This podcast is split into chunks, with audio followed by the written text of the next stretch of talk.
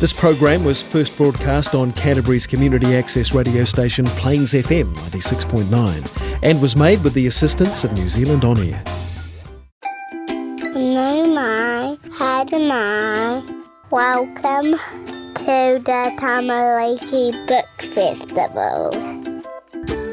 On this program, let's meet the authors and illustrators of the Tamariki Book Festival.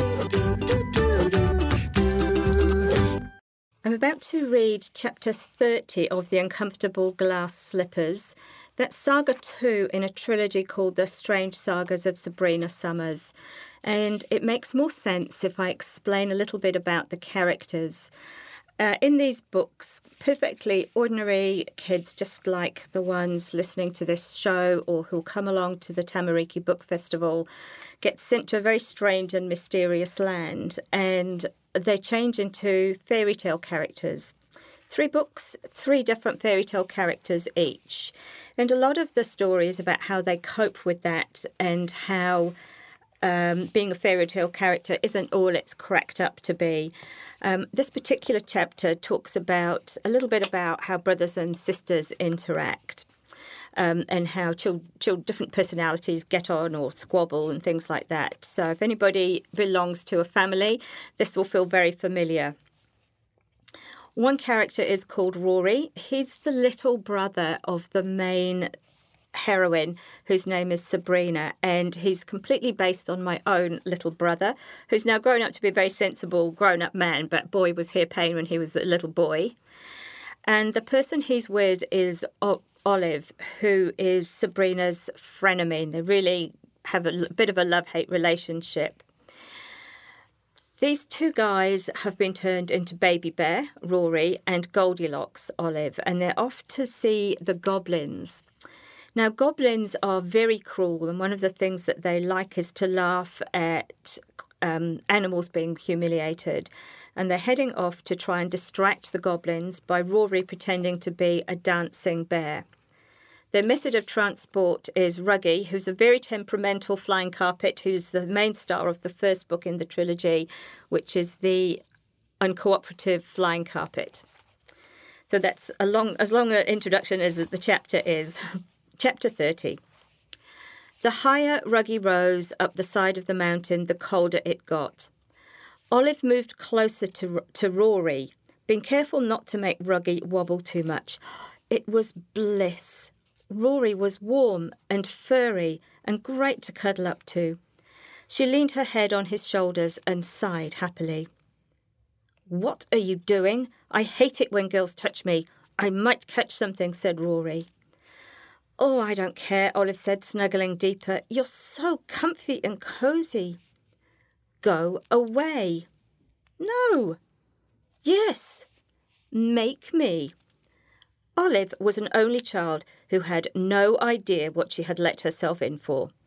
5 seconds later, she was trapped underneath Rory as Baby Bear, with her arms and legs flailing in the air, being tickled and threatened with suffocation. As they fought, they hadn't noticed that Ruggy was bringing them nearer and nearer to their destination. There was a little bump, and suddenly they were down. He had landed them in a clearing that was very familiar. When they had escaped from the goblins and Witchy Woo by climbing down Sabrina's hair in the last book, they had run to this very clearing, and Rory had discovered that Ruggy was a magical flying carpet. They stood up, brushed themselves down, scowled at each other, and then looked around. It was very quiet. There was no wind, no sound of birds cheeping, and no sound of small animals rustling, which Olive, for one, was grateful for. "Now what?" said Rory. Olive remembered Sabrina's advice. They should take this one step at a time. "First, I think we need to hide Ruggy here," she said. "That way, when we escape, we know right where to come and get him." Rory nodded, rolled Ruggy up nice and tight, hugged him bye-bye, and leaned him up against a tree trunk. Then he hid him with some branches that had fallen from the trees. It would be almost impossible for anyone passing to see Ruggy at all, unless they tripped right over him. "OK, now we go climb the rest of the mountain and say hi," said Olive. "Can you actually dance?" she asked. They were there to show the goblins what an amazing dancing bear he was after all. "Can I dance?" he scoffed. "Check out my moves." He stood on his hind legs and shimmied his rear end. He raised one paw and extended one claw, pointing it up to the sky, while the other front paw pointed down. Then he started to jump up and down on the same spot. His little tummy bounced in rhythm. He smiled. Olive was doubtful. "Well, it'll have to do. Just remember, no talking. If they find out you're a talking bear, they'll be so excited they'll never let us go." "So we just walk in. I do a dance while you get the glass slipper, and then we walk out," Rory said. "Oh, yes, we should be in and out in an hour at the most," said Olive, with a greatly misplaced confidence. "Why do they want to see me dance?" Olive shook her head. "Believe me, I have no idea," she said honestly. "I'd rather not have seen it." "I mean," said Rory heavily, "why do they want to watch bears dance?" She shook her head again. "I don't know. Goblins are like some people. They like to laugh at animals or people by humiliating them or hurting them." "Like bullies?" "Yep, like bullies." This was turning out to be a complicated conversation. Olive wondered how other people coped with brothers and sisters. She'd always wanted a little sister who she could play with and dress up, but she hadn't realised how tiring it was. Rory returned to his questioning. "Maybe they'll pay us because I'm such a great dancer," she said. "Maybe." "I bet they will." "I bet they will too. Do you remember all that golden stuff we stole and threw at them when we were escaping last time?" "Uh-huh, I remember. I wonder if some of it's still here." "I don't know. Do you think it is?" "No." "Why not?" "Oh, because they probably came and collected it all." "What if they missed something?" "If they missed something, we can pick it up on the way back to Ruggy." As they had been talking and talking and talking, they had left the cover of the woods and started to climb up a steep, narrow, rocky path. Rory pattered along easily, sometimes ahead of her, sometimes behind her. Olive walked carefully, picking her way between stones. The drop to the side was steep, and the valley below was full of jagged rocks. "Are you scared of falling over?" "Yes." "Just run along like me." "No, thanks." "Go on, it's easy. Look at me, watch me." "I said no." "Go on." "Ow! Are you okay?" "I did that on purpose." "Uh-huh." "Are we nearly there?" "Oh, thank goodness, yes, we are."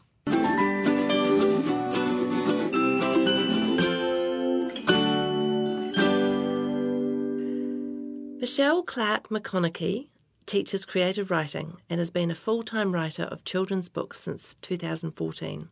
Her books are also available in a dyslexia-friendly format to give all children and adults the chance to love reading. Kia ora, Michele. Kia ora, Rachel. How are you today? Good. Good. Lovely to hear some of your story. What a fantastic character Sabrina is. Yes, she's completely based on my stepdaughter, who's now 18 and about to leave home and go to university. Yeah. But when she was 12, she was the inspiration of that character. Yeah. She's the organiser and stronger than she thinks she is, like lots of girls and women. And I know from hearing other things you've said, strong female leadership's really important to you. Absolutely, with the right kind of strong female. When often girls, as they go to intermediate school around that age, have a huge confidence drop. And the book is saying to them, actually, you can do this and you have got it in you and it's not hard and you should feel proud of the things that you can achieve and as well as other themes like kindness. Absolutely. We've got a Prime Minister that promotes kindness all the time. Yeah, we're very lucky. I love that. At the moment, yeah. There's an office that I pass when I work at the hospital that it's got "Be Kind" with a heart on the window, and it's always lovely to see. Yeah.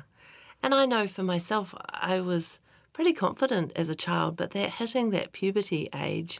And so many messages girls get about their focusing on appearance. Absolutely. And in fact, in the first book in my trilogy, the vainest girl who thinks that it's all about appearances, Olive, and she worries about what she looks like and things like that, and she becomes Cinderella in rags. And finds that, you know, her own growth is that it doesn't matter what clothes she wears. She doesn't have to have designer clothes. It's all about how she treats her friends and helps them and how they perceive her differently as a result of that. Mm-hmm. Really important message for girls. Yeah. And I think you've done some work with girl guides or did workshops around that? I taught just one day a group of rangers. Is there an aspect of Girl Guides rangers? Apparently, yes. The older ones. Yes. So when I was little, it was just the brownies and the guides, which I was. And somebody I taught called Maddie, who is an amazing writer in her own right. She's I think about 14 now. So earlier this year, just before lockdown, she and some of her friends organised a Girl Empowerment Day when they had things like self-defence and writing was one of the workshops that they could come along to, and we talked about what kind of issues would you want to solve if you were, what kind of things make you angry, and what would be the right person to solve those issues. And they were varied. It was really interesting to hear the kind of things that they think about. They ranged from climate change and Donald Trump to one little girl was very jealous because when she went to school, her cat got to stay home and sleep all day. Yeah. So I have a picture story under development about the very lazy cat and what he actually does, inspired by her. So yes, I have done a little bit, but I do teach creative writing to that age group. I don't think I've ever done any study of creative writing. What is it that you're wanting to teach when you're doing that? Well, I teach some of the formulas that are standard in modern books. So I don't just teach people how to write children's books. You apply the same rules, and you can't see this, but I would be making speech quotation marks around the word rules, because all rules are there to be broken in writing, because it's a creative process. But it's a bit like learning to be an amazing artist, and like Picasso, who's a wonderful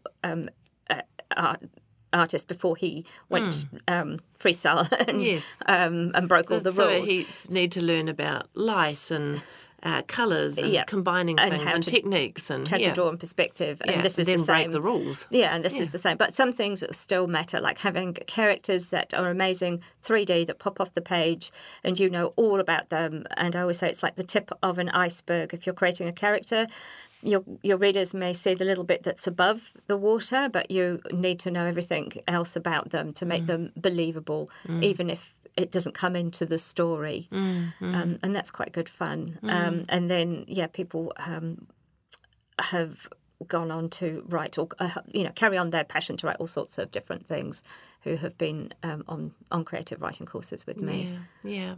And you also teach adults English?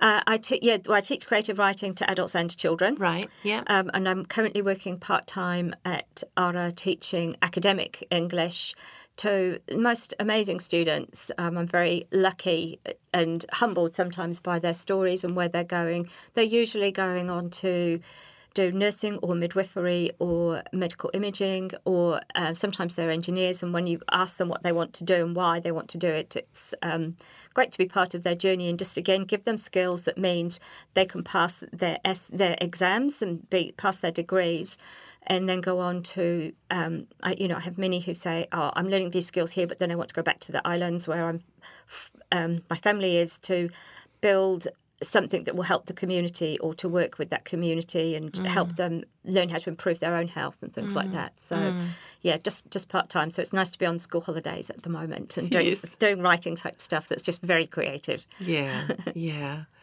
Did you always want to write? What was it like? Yeah, I did. When I was a little girl, and I grew up in the Air Force in the UK, and then Singapore, and then back in the UK, and then West Berlin, as it was then, and so I just grew up reading. And so I'm a famous five, then Nancy Jo, and then Agatha Christie, and you like a good adventure. Yeah, I do, and just absolutely loved reading. So if people couldn't find me. I was in my bedroom reading, really. Yes. And loved writing and had a passion for it, because, which always comes from reading. Mm. You can't be a writer and not enjoy reading, I think. Mm.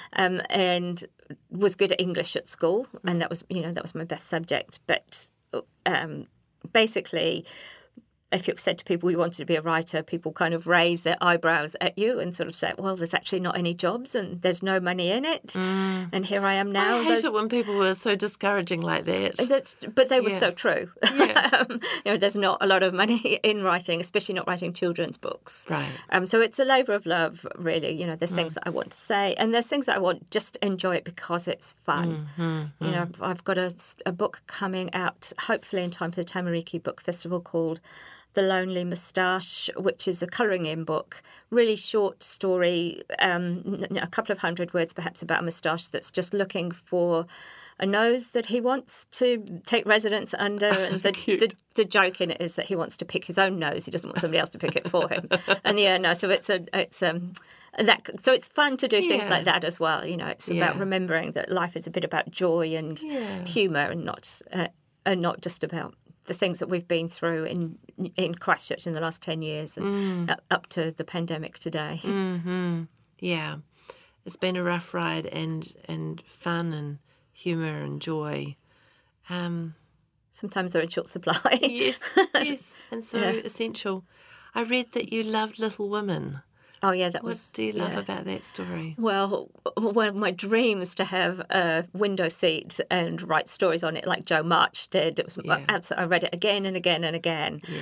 And you know, every time...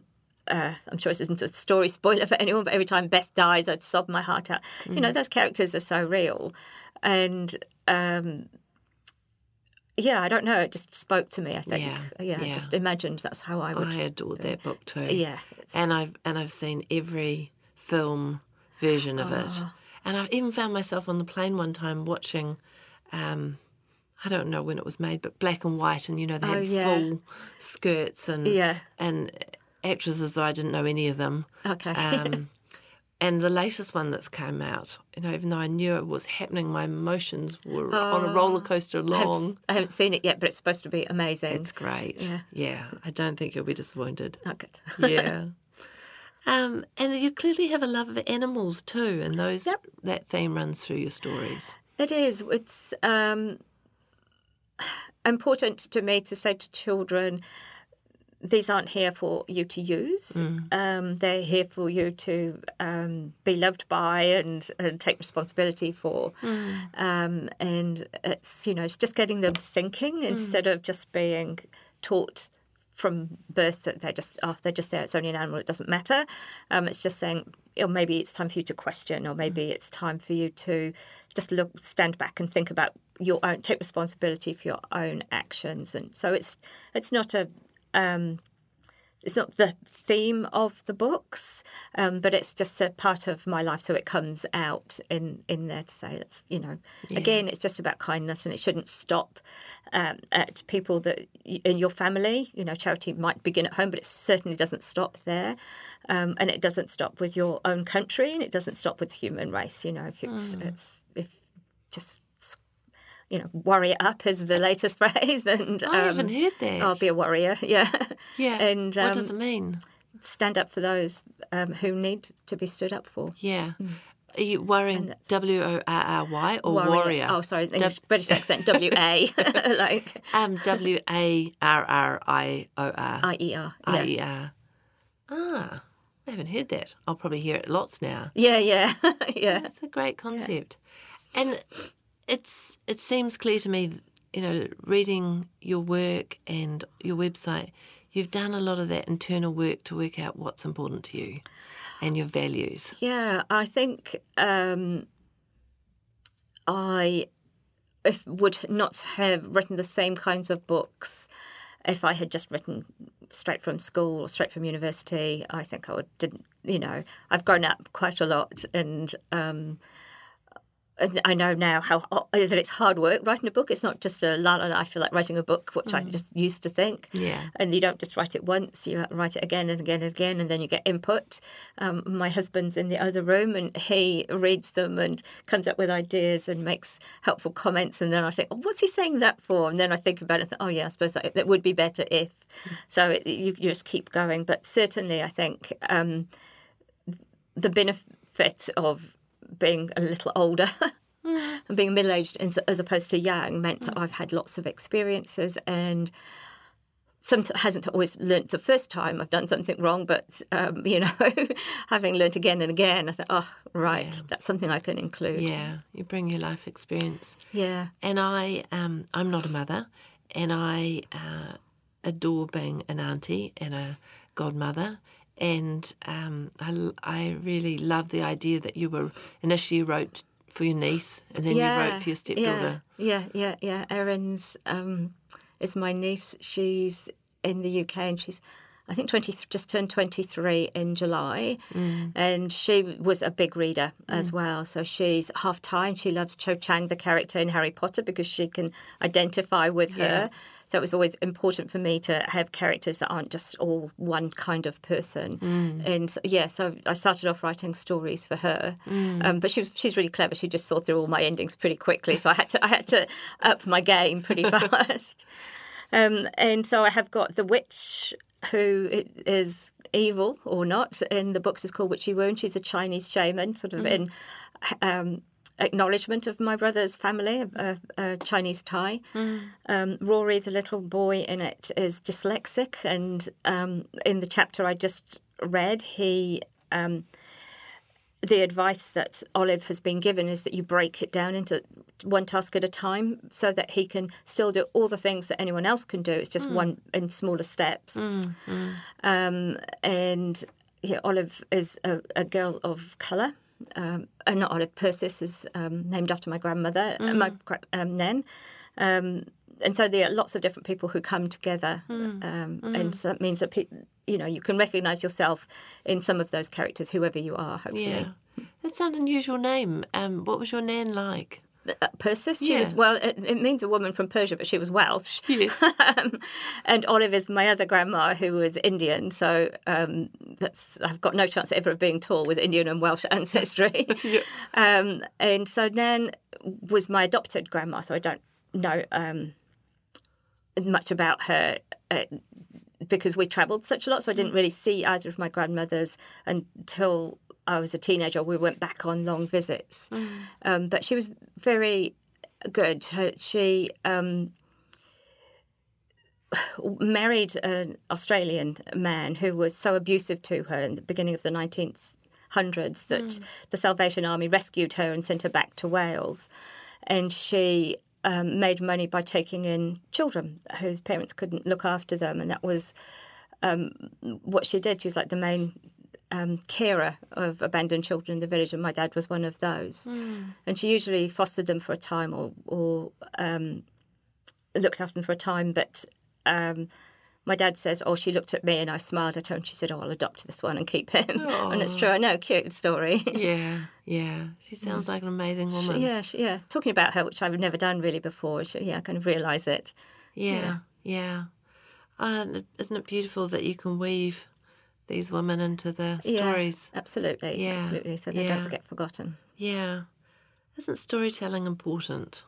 It's good for our soul, isn't it? Yes, it is. It is. It makes us stop and reflect, and it gives us an escape as well, which is great at the moment.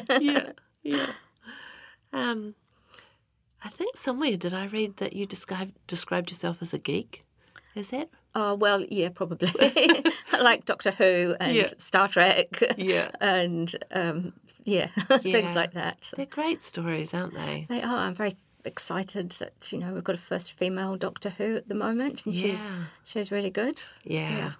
I was never, I sort of veered away from scary things. Okay. And I don't know, there was something about the music of Doctor Who. That, but I did watch a few of the new Doctor Who. I can't remember her name, but I've seen her in other TV shows, and she's phenomenal. Yeah, really enjoy her. Tell me about your involvement with the Tamariki Book Festival. What? This is... How'd you be involved? The second festival that we've had, and it was run by a really amazing woman called Therese Fisher, who I'm sure you've spoken to. Mm. And we were stallholders last time, and it's now become a charity. And Therese and Robin, who has also been interviewed by you, and I are on the board. Beautiful. And it's really important to us to bring local authors to children. You can go to any bookshop anywhere in the world and you will see amazing books, David Walliams and JK Rowling, and the classics as well, Enid Blyton and Little Women. But there might be a tiny section, if anything, that's for local authors. Yeah. And so it's really helpful. We think it's really important to bring illustrators and authors to children and to tell them that there's this wealth of talent in Christchurch. And it's a fun day as well. You know, we're going to do readings, we'll have competitions, lots of different activities. Yeah. I'm in the middle of redecorating my gazebo so that it's the Ragged Storyteller's tent so people can come and see my different books and enter. I'm having a competition named The Unicorn and things like that. So there's lots of different activities. And the Tūranga, which is a great space, all indoors, and it's coffee outside, and, you know, parents can get a coffee and wander around and hopefully bring their Christmas spending money with them because it's just before Christmas. And Beautiful. What better present than a book? Yes. Hope the day goes wonderfully, Michelle. Thanks very much, Rachel. Come along to the Tamariki Book Festival November 22nd in the Tūranga TSB space 10 till 4. Check out our podcasts on the Plains FM website. Just search Tamariki Book Festival.